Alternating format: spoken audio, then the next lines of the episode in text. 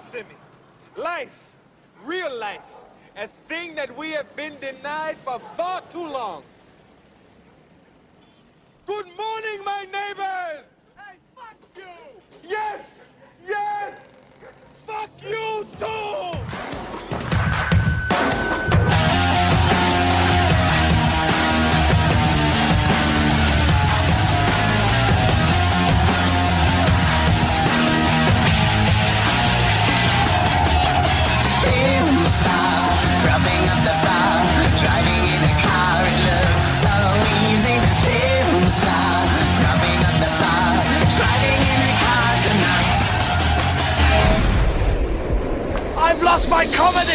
Hello, hello, and welcome to another episode of the DTF Podcast. My name is Sam Norton, and you are a longtime listener, subscriber, liker, lover, and aficionado of comedy. Sam Norton and Humoritol, the sponsor of this episode. Humoritol. When you don't find it humorous at all, take Humoritol. That was actually pretty clever, and that was off the top of my head. So uh, I'm a fucking genius. How you doing, guys? Welcome. Today we're going to be discussing the great American comedy classic uh, that is coming to America. If you guys couldn't figure out by the amazing intro that I put together on that. Uh, yeah, uh, I love this movie. It, it just got released on uh, Netflix, and I was like watching it last night and thought, you know what? I'm gonna dissect the shit out of this movie because I've been watching it since I was a kid, and I fucking love it. And it, it stars, it has one of the best comedy casts. It just holds up. It, and you know what? Right off the bat, I'm gonna say this before I even get into it. Uh, not even the funniest movie I've ever seen. Not even uh, like funny wise, not even scratches like top 50 as funny wise, but endearing, memorable, quotable, and all around just good comedy. Somehow it hits all of those points. It, like this movie never made me like laugh out loud, like oh god, like uh, one future episode will be like Dumb and Dumber. That for some reason that movie just made like when I watched it growing up, I was like, this is so funny. But this movie, uh, just it's so good. It's just a good, and I, I have to admit, it's a good comedy. Uh, it, it's one of those like good time things. Like me and my brother quote this movie all the fucking time. That's how good it is. Uh, now, for any of you who have not seen Coming to America, it's a 1988 film. Uh, it's been around for a while. It's dir- directed by the great John Landis, and it stars Eddie Murphy, Arsenio Hall, the woo woo woo, and uh, James Earl Jones, right? And those are some of the stars. Uh, it- that's a great fucking cast up top, uh, and even the cameos of this fucking fantastic film are better than most casts of most films. Some of the cameos are the great Louie Anderson, the legendary Sam Jackson, uh, Frank Faison, I think is his name. He's the dude. I just recognize him. He's the commissioner from the the show The Wire. That like that dude who's been on everything. He's like the landlord. And then uh, I also never noticed this cameo. Uh, there's a kid getting his haircut in the famous barbershop scene. It's fucking Cuba Gooding Jr. just sitting there being an extra, basically, at a fucking in this movie. Like, how good of a just secondary cast is that? That if you had those names in a regular movie, it'd be box office smash. And here they were, just kind of bit parts behind behind whatever. Uh, and so that's just the bit parts, right? Get into the soundtrack. Research this. Didn't know this. I had a uh, soundtrack to this movie, and it actually charted in Billboard's top 100 when it first came out. Like it was kind of a huge hit. Uh, had its own singles and shit. That I think one of them went to number one in the UK. Like somehow a soundtrack of a romantic comedy fucking did that well. Uh, it also did so well that it was it got a its own sitcom pilot for CBS back in '89, sta- starring Tommy Davidson. Uh, he was in In Living Color and shit. He played the brother of the main uh, Eddie Murphy's character, the main protagonist, and just also it even racked up uh, i think about almost it was like 288 million dollars at the box office. It was a huge huge fucking smash hit worldwide. Like that's how well it did. And it conti- like it broke uh, it broke every convention and it, it was a trailblazer for future movies. Fuck comedies. It was it was it started everything off in my in my estimation through my research it started every kind of door uh, i mean the only the way eddie murphy could do but it opened the door to so many different things. Like before the fresh prince there was prince akeem right? Before james earl jones was king mufasa he was king Joffer. And before wakanda there was zamunda. Like this movie it it fucking it, it opened the door to everything. Coming to America was a trendsetter in every goddamn way. Uh, if and and that that's just outside of comedy. Inside of comedy, like if comedy is about subverting expectations, then having an entire movie built around that concept makes it in, inherently at its foundation a great comedy. Uh, I mean, it's you're watching a movie that is about an African prince humbling so- himself by coming to America and only to find true love. Like that's a, that that goes against every convention possible. Like instead of someone coming to America to find riches, right? He's actually coming to live as a poor person, right? Instead of a princess finding a prince, it's the exact opposite. It's a prince finding a princess, right? Instead of someone poor marrying up, marrying up into wealth, it's actually the exact opposite. He's trying to find just a regular, not queen, you know what I mean? Not royalty. Uh, instead of a, a white European uh, as the protagonist of this giant, uh, you know, royal nation. It's a black character from a country in the middle of Africa. It's a made-up country, but it's still it's it's still defying those tropes, and and it's not a rags to riches story. It's actually the exact opposite. It's riches to rags to find humanity and being humble, like. Not, not to mention outside of that, it's damn near an all black cast. You have a black lead, you have a black villain, you have a black love interest. The only white faces are there's a clerk, which is Louie Anderson, and then there's some random tax driver, and then the last white face you see in the movie uh, is Eddie Murphy himself playing a Jewish character dressed up in uh, Jew face, I guess. Like he has makeup, and uh, for the longest time, I did not know that was Eddie Murphy. Like in that scene, for all of you guys have seen this movie before, in that barbershop scene, that is Eddie Murphy as uh, not only the black uh, like main bar uh, bar. Bar I almost called him a bartender. Jesus, I guess I have a fucking alcohol problem. Uh, the main, main black barber, uh, but then the guy eating food is Arsenio Hall, and then the the Jewish guy is Eddie Murphy. I was like, they should have got. I honestly think they should have got nominated for makeup because they didn't. Both of them do not look like that at all. Um, and before we get into characters and stuff, which is, I think, what really makes this movie. Uh, just a quick summary for anybody who's never seen the movie. One, if you have Netflix, just go watch that. Uh, if you don't, go to a fucking video rental. I'm sure you can get it anywhere.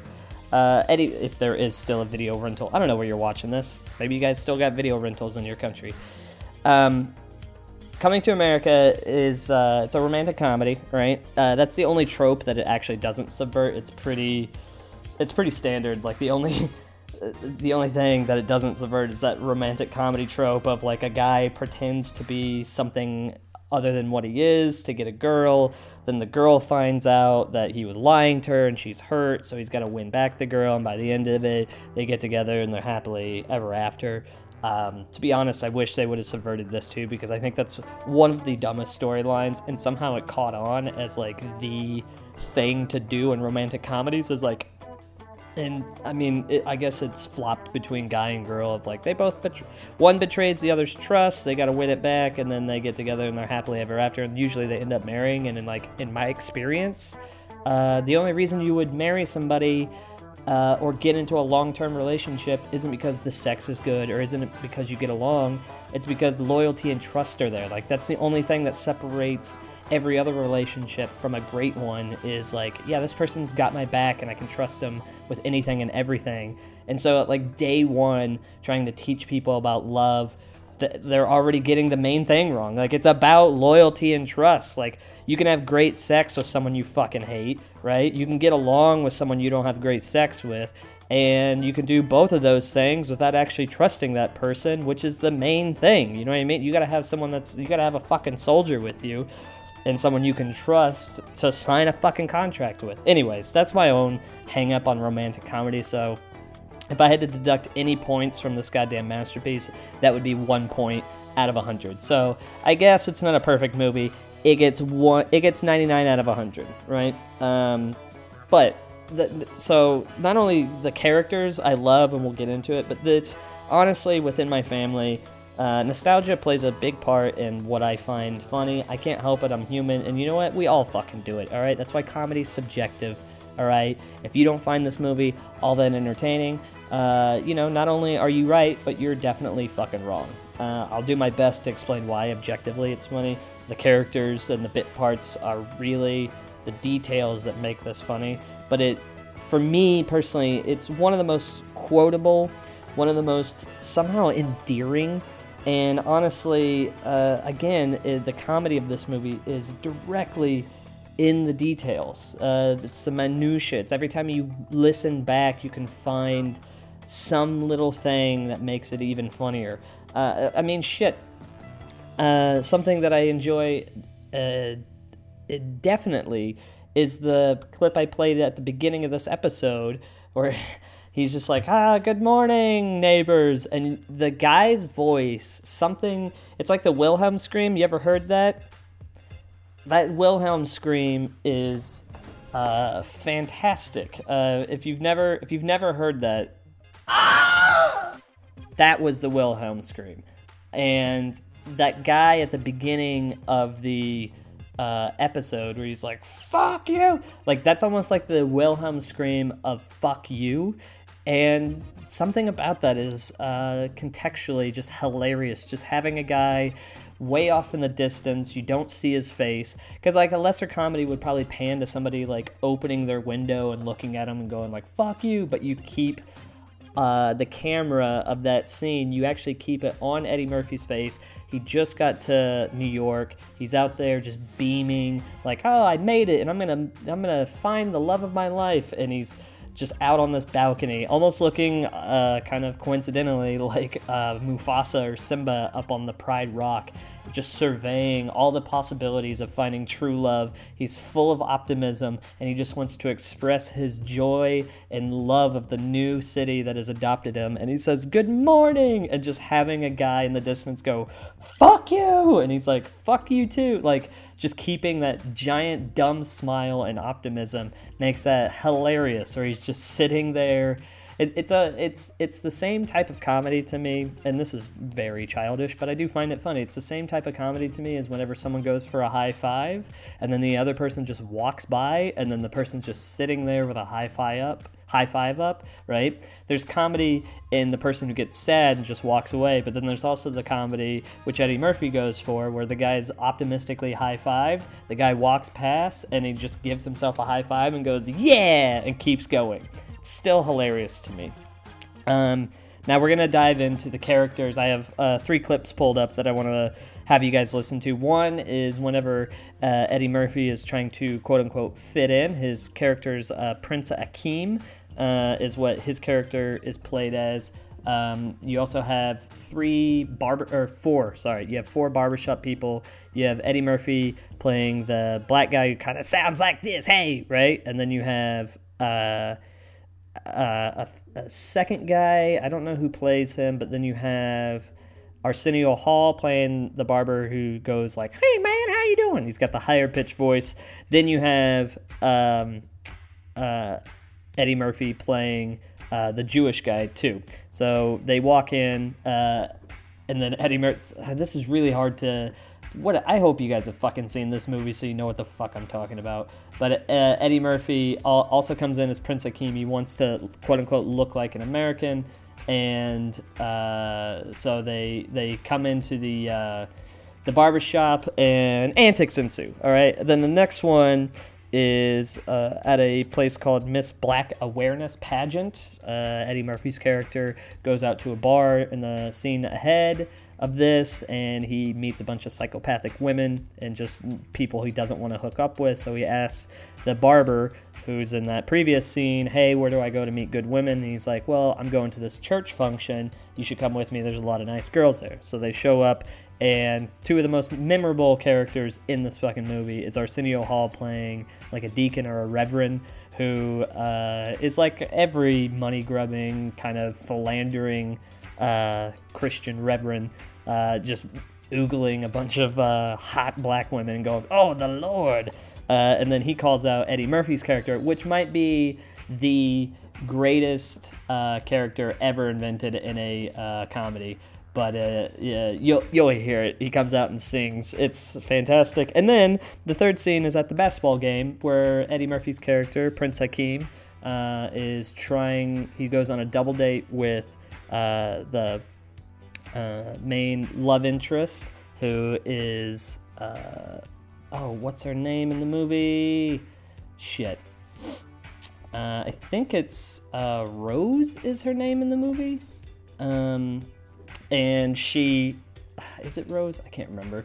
And she uh, she's dating the main uh, uh, like villain of the movie, who's like this rich guy uh, who do, who kind of treats um, his name's Daryl. He treats uh, Prince Akeem like shit, and then uh, he's double dating uh, the main love interest's sister right now. So basically, he gets put into this awkward position where he goes to a basketball game with his love interest and her boyfriend, and then he's forced to be on the date with her uh, sister, and she ends up jacking him off under his uh, under his jacket, and he's like, "Oh my god!" and doesn't know how to deal with it, and then antics ensue in there. So that's all three of those clips. Uh, we're gonna let you listen to them. We'll come back and break them down. All right, enjoy. In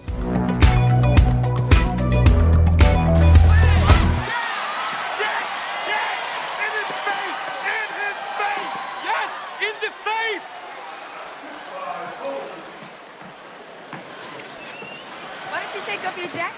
Yes! Put it in the face, right? I like this. Isn't that better? Yes, thank you very much.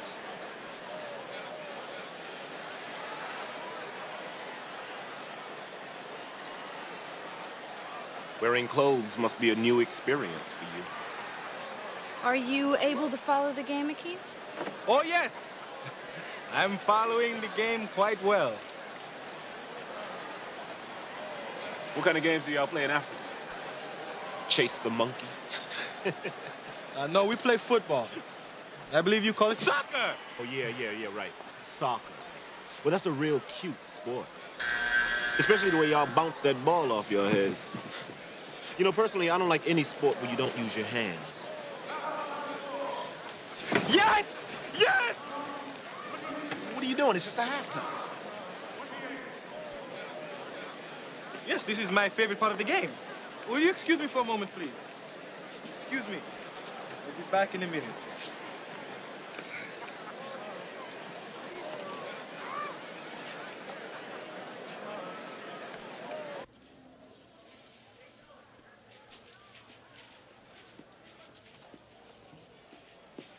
Oh my goodness! Oh my goodness! It is you! I cannot believe it! Oh. Greetings, Your Highness! Greetings. Please, please stop bowing, please. I am a loyal citizen of Zamunda! Yes, but you're going to spill your beverages. This is the greatest day of my life. Yes, it was very nice meeting you two. Excuse me.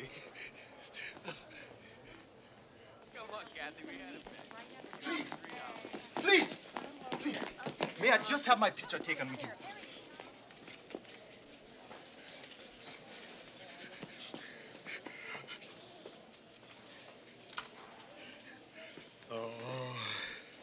I will cherish this experience for the rest of my life.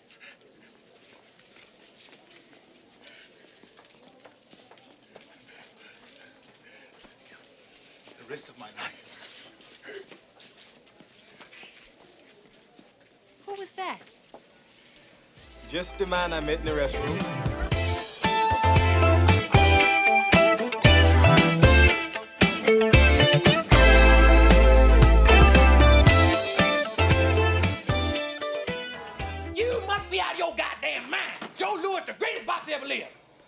I'll be with you boys in a minute. He was bad in Captain Clay. He bad in Sugar Ray. He bad in that. Who that? You, the new boy they got? Mike, Mike Tyson. Look like a bulldog. He bad in him too. He done whipped Mike Tyson there. He whipped all their asses.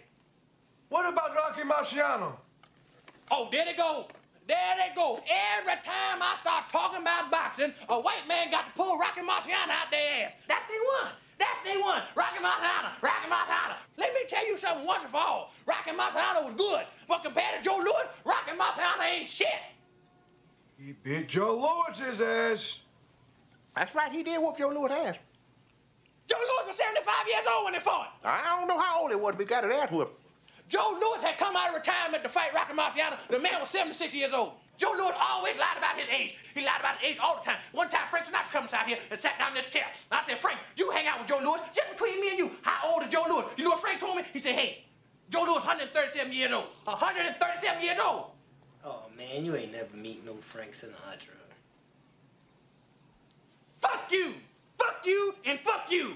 Who's next?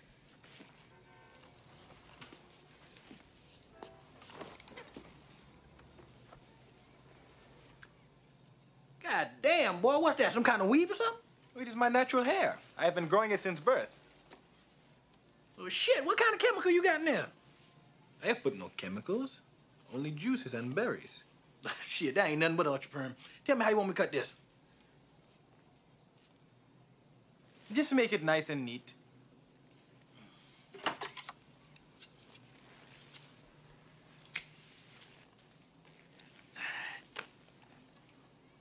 That'll be eight dollars.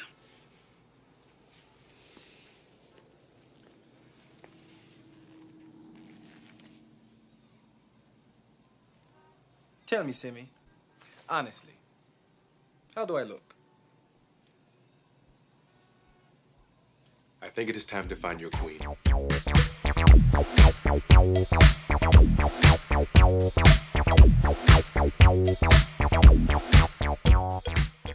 I want you to put your hands together and welcome him to the stage. Big round of applause for Jackson Heights' own Mr. Randy Watson. Yes, Randy Watson.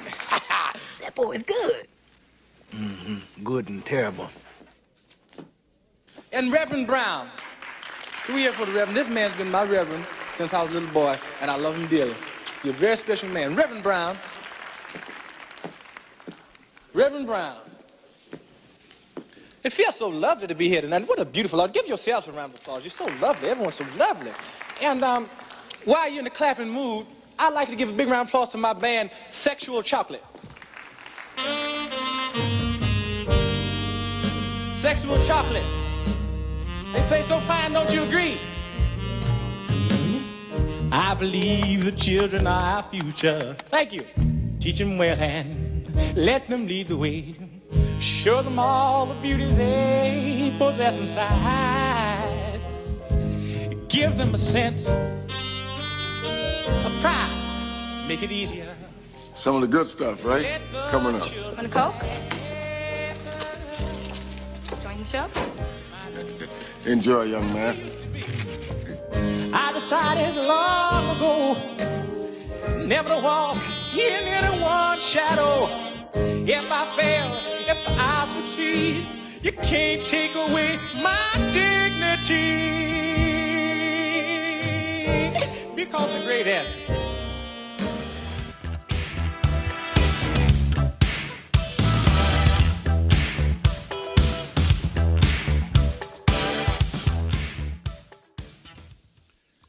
But you know, when I look at these contestants uh, for the Miss Black Awareness pageant, I feel good.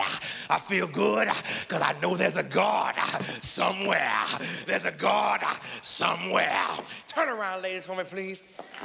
You know there's a God who sits on high and looks down low. Man cannot make it like this. Larry Flynt, Hugh Hefner, they can take the picture, but they can't make it. Only God above, the Hugh Hefner on high, can make it for you. If you Apparently, these are the best women Queens has to offer. Pick one and let's go home. You can call his name. Be patient, my friend. Lord, Lord. Do you love him? Do you feel joy? Say joy. Joy. Joy. Joy. joy. Can I get a amen? Amen? Amen. Don't be ashamed to call his name. Yes, Lord. Only God can give that woman the kind of joy she has right there. Make a joyful noise unto the Lord. I am very happy to be here. Amen. Amen. Yes, sir. Can I get an amen? Yes. I don't know what you come to do, but I come to praise the name. Lord, Lord.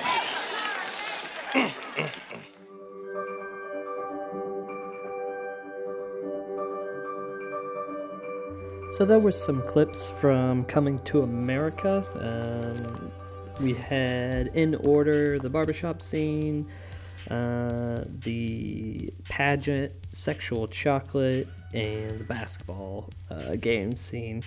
Now, quickly, I want to talk about the basketball scene. Uh, what I like most, and you really don't hear much from her, but I do love the character of the sister character because she she's comes across as like this gold digging whore in the movie. Like she's the younger sister, she's jealous and wants to hook up with a prince or a guy with money. Like she's she's kind of portrayed as that, but somehow she's quite endearing. Um, mainly because she's a little like spitfire. She doesn't give a shit. And uh, I don't know. I like HJs. Those are cool. And she gives one in that scene. That's why he like gets up and goes, "Oh, good lord," because she's just like jacking him off under uh, his uh, his coat. Uh, and then the main part that I wanted to listen to was the uh, African immigrants from Zamunda. Uh, that guy. so Eddie Murphy's character Prince Akeem is standing in line to go take a piss, and that guy is like an uh, a drink guy that comes around gives like popcorn and drinks and he's walking past notices him and immediately drops the cokes and the drinks that he's holding goes down to his knees and is like oh i can't believe it. Oh prince akeem and just starts worshiping him while he's like standing in line to take a piss and all the other guys are like what the hell is going on? Then he leaves and then the guy finds him to take a picture and it's all one big setup, which is I, I still find that scene uh, very funny. It's all one big setup. Uh, the comedy is the last line, which is uh, just a man I met in the restroom. Like I, that that that whole thing is just to build up. Like oh what, you know I got, I got recognized. How do I deal with this? And then his way out is somehow worse than keeping the lie going where it's just like this guy wanted to take a picture with me and his friend wanted to take the picture of us because we met in the bathroom. Like what the fuck is the story?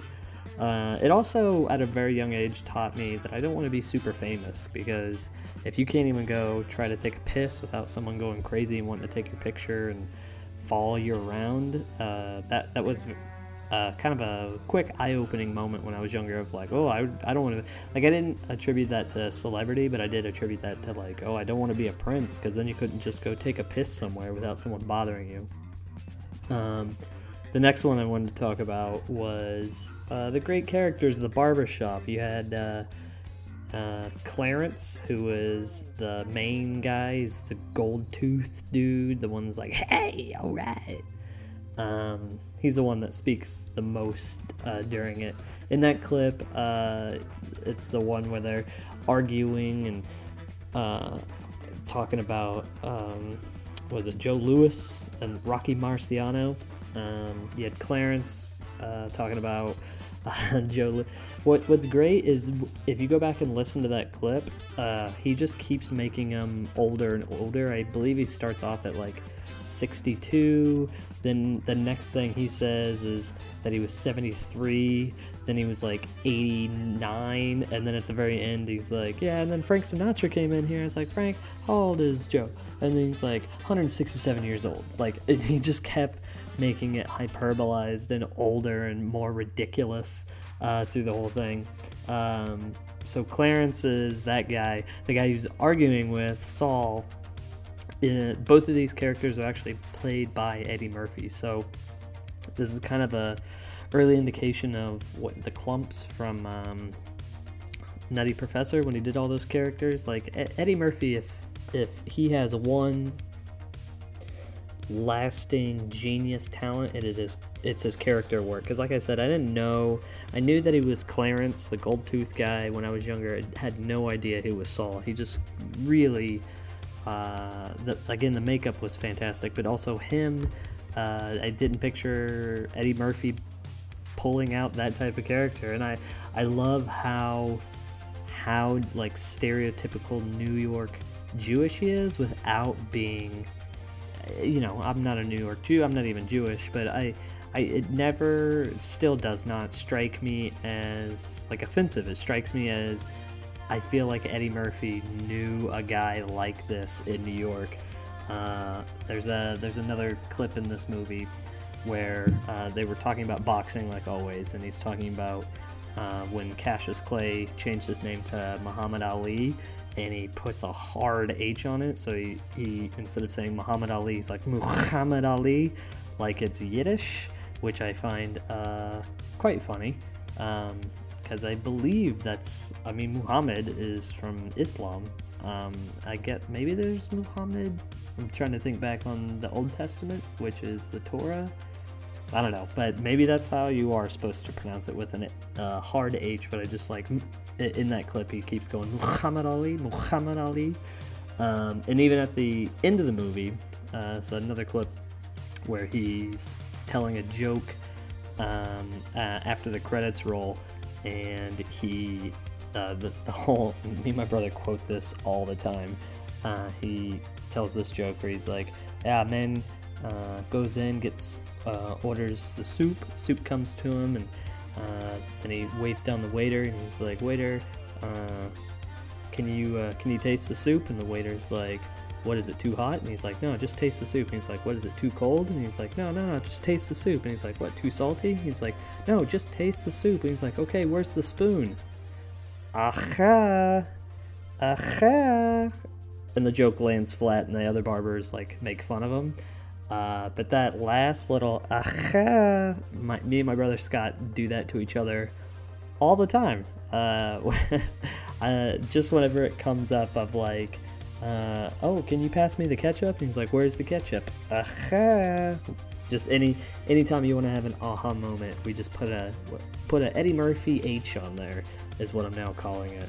Um, but yeah, that, that Saul character is great. Like, I just imagine some old Jew that's been there since the 1930s in that neighborhood, grew up with those guys, and just hangs out there all the time and talks about boxing, and uh, insults him by calling him the Three Putzes. Uh, he's the only one that doesn't work there, by the way. The other three guys that are yelling in that clip are other barbers, uh, not doing shit, which is going to get to the next guy. Uh, but they're not doing anything. All they're doing is arguing all the time. And then there's just like one old Jewish man who's like playing chess all the time and just arguing about boxers. Uh, and speaking of not doing shit, um, one of the great characters that, that again, this is another tick in the um, genius of this movie that it's all about the little details. So there's the the Eddie Murphy H, uh, which is a, a, detail that I I just it's it's like great seasoning on a steak, right? The movie itself is a steak, right? And the, these little pepperings and seasonings just it's like just fantastic. Uh, Morris, the uh, guy that Arsenio Hall plays, he's the guy with the high voice. He doesn't really say a whole lot that's too funny. Just kind of agrees and makes fun and laughs and stuff. But something I, just as a visual gag that you guys can't see, what I always like if you watch the movie, go back and watch it. One, he's always eating. He's just sitting in his chair, always eating, and he doesn't do shit. The whole movie, he's sitting down in his chair. He's got a paper plate and he's eating something the whole time.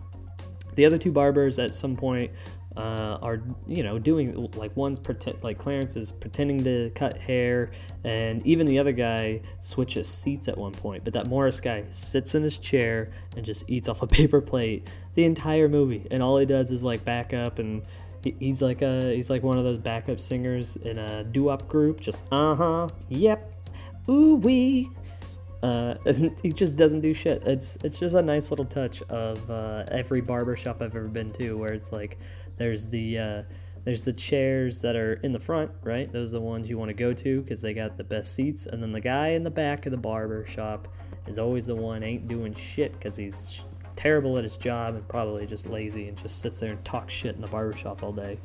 Um, so yeah, little little pepperings of like good character work. Like I said, you got Saul, Clarence, Morris, and you got the sister uh, and the little African uh, immigrants uh, just peppering. Again, by the way, let me point out that none of these characters that I've even said have really anything to do with the main story's plotline. I guess the closest you get to is maybe the sister giving him a handy because it he's like trying to get with uh, you know the main girl and his sister's like jerking him off under his coat so that causes maybe some conflict by the way also again another great way to start a relationship with somebody uh, you lie to her about who you actually are and then allow yourself to get jerked off by your sister um, I I would make fun of myself for going like, oh, don't look too into it. Like it's just made for joke purposes. But this is dissecting the frog, right? I'm gonna treat this for a second like it's real life, and it's like, oh, this. It's a good thing he's a prince and rich, uh, so hopefully that he can uh, buy her an elephant and be like, hey, I'm sorry about all that.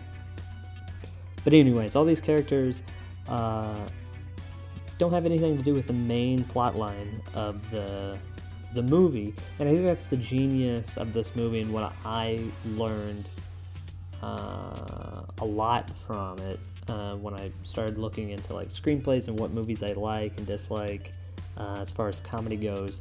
Um, this one, the funny parts to me are like small SNL sketches. Like it's just character based uh, sketches that they, I feel like they wrote out and then they were like, all right, well, let's build a story and weave these somehow into it. And they did because the next one uh, keeps getting better and better, right? So the next one was the uh, uh,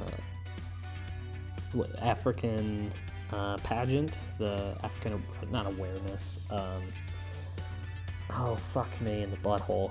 Um, anyways, the, the pageant where there's uh, the Reverend uh, Reverend Brown, played by uh, Arsenio Hall, and I love this dude's voice. Like the character that Arsenio Hall uh, made up. Again, uh, it had to be an amalgamation, or at least just a direct tapping into somebody he knew uh, at some point in his life. Because I've I've seen these reverends where it's very uh, very charming, uh, very charismatic. Uh, and kind of eccentric. Like the even his voice is he's got like a low, raspy cigarette infused voice, just oh, you know, and he's got that Southern Baptist kind of like oh, give it up for the Lord. Uh, and then my favorite part of that whole speech is when he goes from like shitty, raspy, low, low like cigarette infused voice to when he's like, uh, and I want to praise the Lord. Uh, there, there's something quite amusing uh, about that that little touch of just uh, I'm a I'm a ridiculous human being with a ridiculous voice, and then I'm gonna turn it up to 11 by literally turning my voice up to 11 if that's the high pitchedness of it. Um, and then on top of that too, uh, so that's just the little uh, touch of how the character acts, but the the funniest part about it is he's a reverend or deacon, uh, one of the two, reverend or deacon of this church, and he's conducting a beauty pageant where there's women. What you assume are women of the church, right? Uh, young single ladies that attend his church, uh, and they're in just the skimpiest. And I'm not complaining, but they're in the skimpiest bikinis and he's just objectifying the shit out of these women while also preaching a sermon. It is the weirdest thing, and everybody's like super into it, and he's like, like part of his speech is like empowering women because if you go back and listen to that clip every time you hear an amen other than uh, prince akeem uh, saying like i am happy to be here uh, every other person that like speaks up and is like saying like amen preach and doing that shit is all women. So he just keep and it, he the way he's preaching uh i guess sounds like he's being very complimentary to women but when you actually I, I didn't realize what he said until I watched this clip again right before I started recording this. I am not kidding. I have watched this countless times, and every time I knew all these other things where it's like I, I knew why he was funny to me. I knew that he was just like objectifying women at a church because like I uh, I went to church like every week of my life uh, when I was a kid, and you would never see anything like this. And uh, maybe they did it without kids around, but I mean, even when I've gone to church recently, you know, church is for mainly conservative. It's not for like bikini objectification of women. Uh, but I never heard exactly what he said, and you know what? To be fair, it's a real. Not only is it a funny comedy line, it's also quite poetic, but also like a shitty thing for a, a reverend to say because he said uh, Hugh Hefner can take pictures of it, but only God above, the Hugh Hefner on high, can make it. like, just the simple fact that he's referring to those women's bodies as it is funny to me, but also uh, kind of poignant. Like, yeah, you're right. Uh, Larry Flynt and Hugh Hefner can only take a picture. Both of those guys are dead now, but uh, you know, uh, people can only take a picture and appreciate uh, and maybe make superstars out of uh, those women. But uh, there's only one person or one entity that can make something so precious and beautiful, which is, uh, again, I see. I'm I'm not even meaning to, but I'm making it more complimentary and um, poetic when I'm like so precious and beautiful for a woman. Uh, and yet he was just saying he said that God is Hugh Hefner on high. Like that's his idea of God is Hugh Hefner. There's something quite contrasting there, which is what makes it funny. And I know that uh, I I know for a fact that's what they were going for because there's so many deacons and reverends and uh, preachers, at least from Protestant faiths, that are. Uh, I'm not gonna say predatory, but just kind of slimy dudes like that, where they're using God as an excuse to get pussy all the time. Uh, and then in that same uh, scene, uh, you have the most famous, I think, of the whole movie. I, I don't know what's been memed in gift and just used on the internet more than uh, the Sexual Chocolate Band uh, with their head singer Randy Watson. To be honest, Eddie Murphy steals his own movie in this scene. Prince Akeem is the main storyline. Uh, you have the Barbers, Clarence, and then you have Saul, which are also Eddie Murphy, and you have all you have every opportunity for Eddie Murphy in the, in the main storyline, right? You can even argue because Clarence introduces him to the church, which introduces him to Rose, the the main lady, that even the barbershop ha- has some transitional value in the storyline. Whereas Randy Watson of Sexual Chocolate uh, has no reason to be here. He is straight what I was saying. He's he's seasoning, he's paprika onto uh, this uh, this steak of a movie, and it again this seems like him and who. Uh, wh- whoever else came up with the idea for this scene just like wrote a sketch because they saw this guy or this type of guy and was like you know what? We're gonna we're gonna shoehorn this in somehow into the movie. And god damn it they did and it stole the fucking movie. I, I can't tell you how many people uh, i know especially comics. I've seen this more than once where they do like a a set or like a long-winded thing and they know they're gonna bomb so they just set it up to they just set themselves up to fail with glory and uh, there's one person in particular, I can't remember his name, but he was just bombing so hard. And when he got done, he like held the mic out, uh, like on the side, like he, he was looking like he was getting crucifixed or cruci- crucifix crucified, and just held the mic out.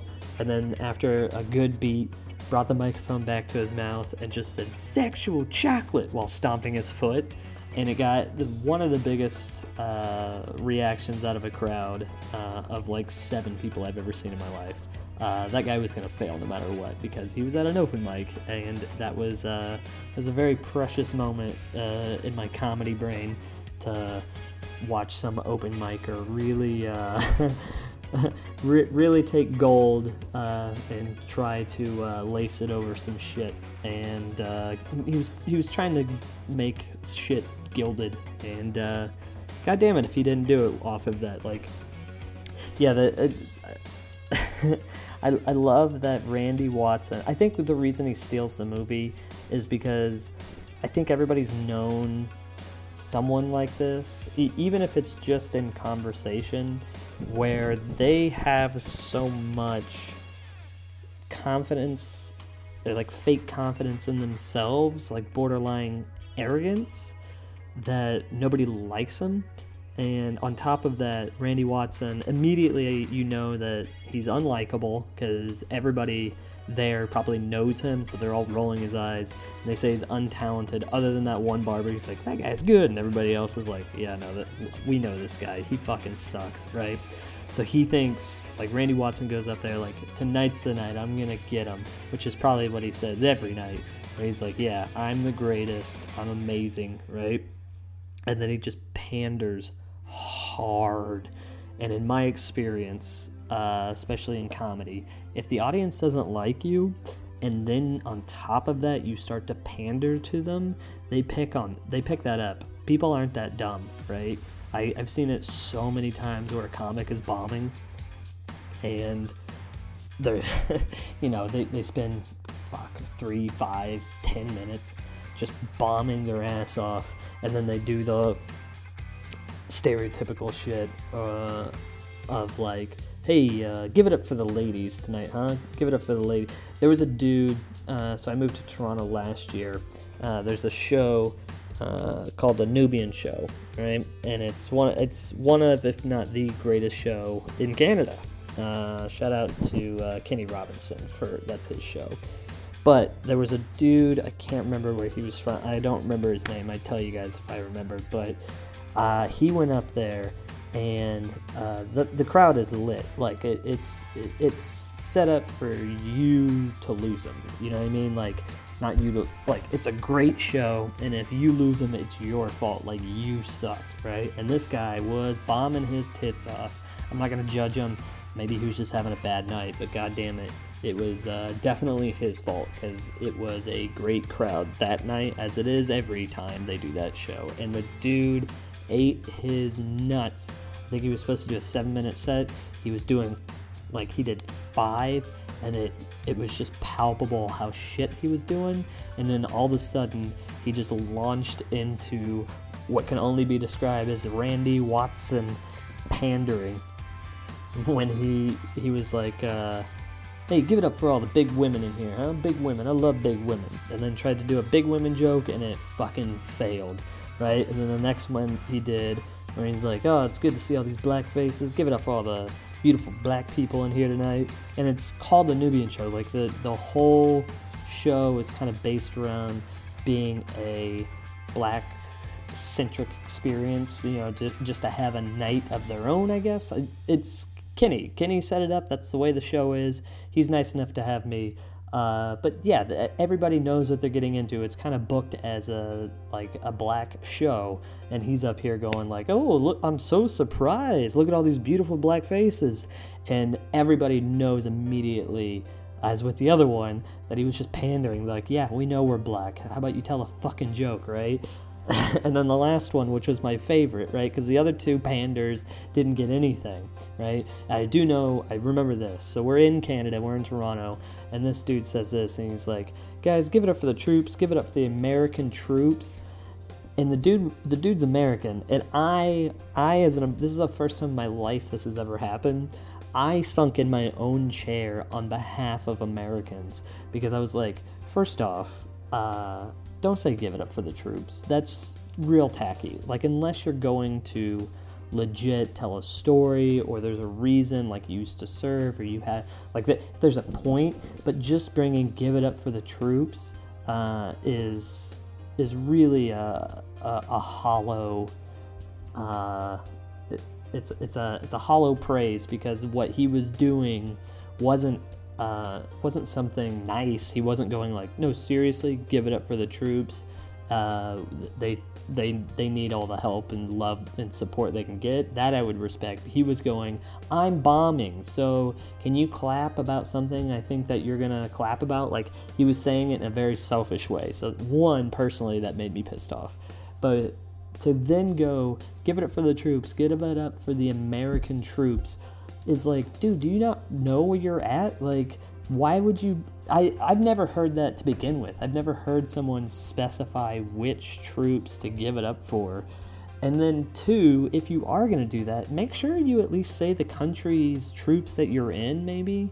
That was such a weird, like, yeah, fuck Canada. Fuck you guys for uh, going in with your troops and helping us out any way you can. Uh, it up for the American troops. Like that was such a weird. I'm an American, right? I'm a, I'm a dyed in the wool, fucking ignorant. I, I'm a, I'm pretty stereotypical.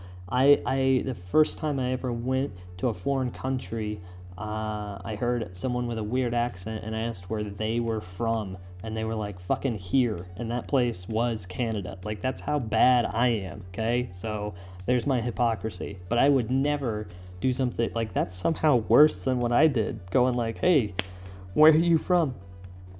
That that that I thought was the most American ignorance that has ever been done. But nope, this guy outdid it with his Randy Watson pandering. Just, uh, I believe the children are our future, and everybody's like, "Yeah, we get it. The children are the future." Okay, cool. And then he's like, give it up for sexual chocolate. And it's like, well, they were liking the band until they knew that you were the leader of it. Like, just a toxic human being. And not even toxic, like, like bad. Like, that. That, that's why I like Randy Watson almost as an adjective uh, of, a, of a person. It's like you're toxic as like like like radiation. Like just being around you is not only uncomfortable but probably not good for my health mentally and physically. And and so if you're out there uh, and you you're you know of a person like this where they they just try so hard to be liked and because of that they're gross to be around just start referring to him as randy watson huh? A little rw mr randy watson anyways, in conclusion, right? I'm going, I'm going on a, a tirade about that dude uh, at that show. Uh, this movie, uh, in general, is a fantastic movie. It legitimate as a film, it legitimately is a good movie. the The story keeps progressing. Uh, it's it's a it's a cute, endearing movie, right? Eddie Murphy is in his prime, uh, and it's a nice little love story but the the thing that makes it a fantastic comedy is almost weaving together sketches together in a cohesive manner that makes sense and it kind of gives you the tapestry of 1980s New York I assume uh, during that time. You have so many different voices and perspectives that uh, it, it feels like a lived in space and that's all due to Arsenio Hall and uh, Eddie Murphy. I mean, they play so many different characters, and all the most memorable ones are those two dudes. And you get lost in when you watch the movie. You don't think, "Oh, there's Eddie Murphy, there's Arsenio Hall." You legitimately can just sit back and kind of forget that they're playing anybody other than uh, Semmi and uh, Prince Akeem. And so I, I, I think if there's a lesson to be learned from this movie, uh, it is that you can you can segment segment a movie into punchier uh, sketches to then weave into a bigger, uh, a, a, a bigger picture. Uh, I hate to use picture and motion picture, but that that really is uh, what it is. And then on top of that, when you have that stake, right, you have the sketches and everything, you then can use the characters themselves to really season it even more. Uh, and like I said, the the Reverend Brown, uh, Randy Watson, and Saul uh, are all three of those easily are the parts of this movie that I remember more than again Prince Akeem or uh, Semmi or I- any of the main characters. Mainly just because they, they were written so well and they they're such good comedy accomplices. Uh, so the reason the reason I laugh is because of the ancillary characters. The reason I continue to come back and watch is because of the main characters, the main storyline. I like. There's a scene where Sam Jackson, uh, his whole thing is he comes in to rob a restaurant that uh, Eddie Murphy's character is playing at, and uh, him and Arsenio Hall's character uh, stop it with a mop handle, right? And uh, there's something quite. I like watching that scene. Uh, what like watching Sam Jackson go full Sam Jackson. Then I watch. I like when uh, Arsenio Hall's character says, "Freeze, you rhinoceros pizzle."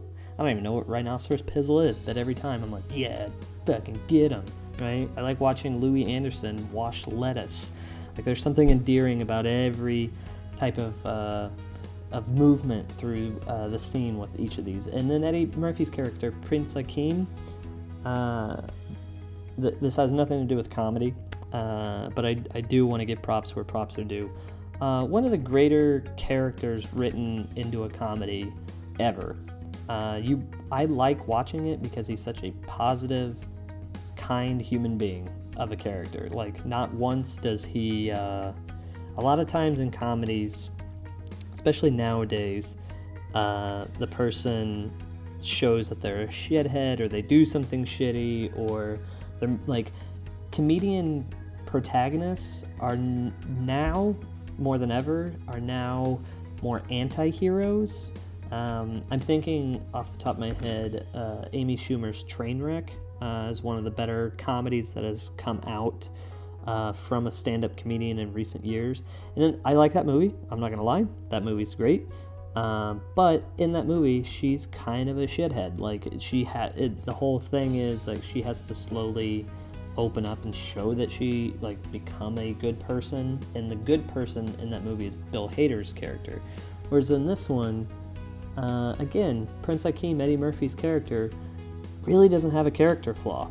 Uh, he's kind of a perfect person, and a lot of people would say um, as far as like movie writing, that's a terrible character arc because they're just nice and good, uh, and so there's no character development. But I would say in a comedy, he is the rock, he is the straight man.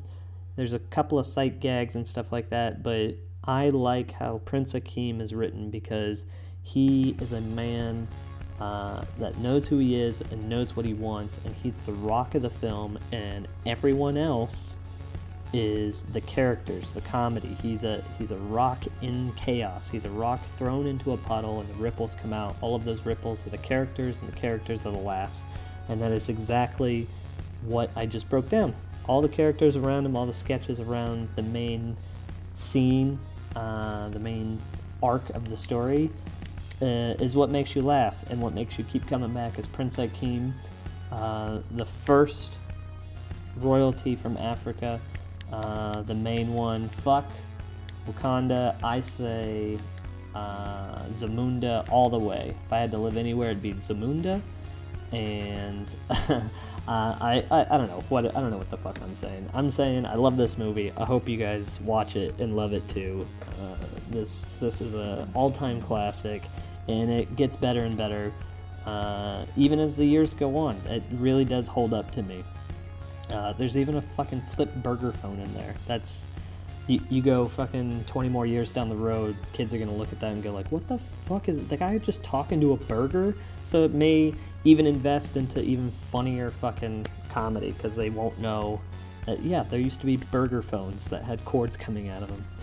All right, everybody. Uh, thank you for listening to another episode of the DTF podcast. Like always, please follow me on all social media uh, and share this episode. Like it, comment. Uh, I appreciate uh, everything that you guys uh, do. Please keep listening. Tell a friend. Uh, I want to grow this channel as much as possible, so uh, so I can enjoy it too. This is uh, this is good stuff. Uh, shout out to Ryan Walker again for uh, helping me out uh, editing and stuff. And guys, thank you for all of your time. Continue listening. As always, go out and find your own comedy and go fuck yourself. Bye. You can be all the things you've always wanted to be beautiful, sexy, easy as one, two, three.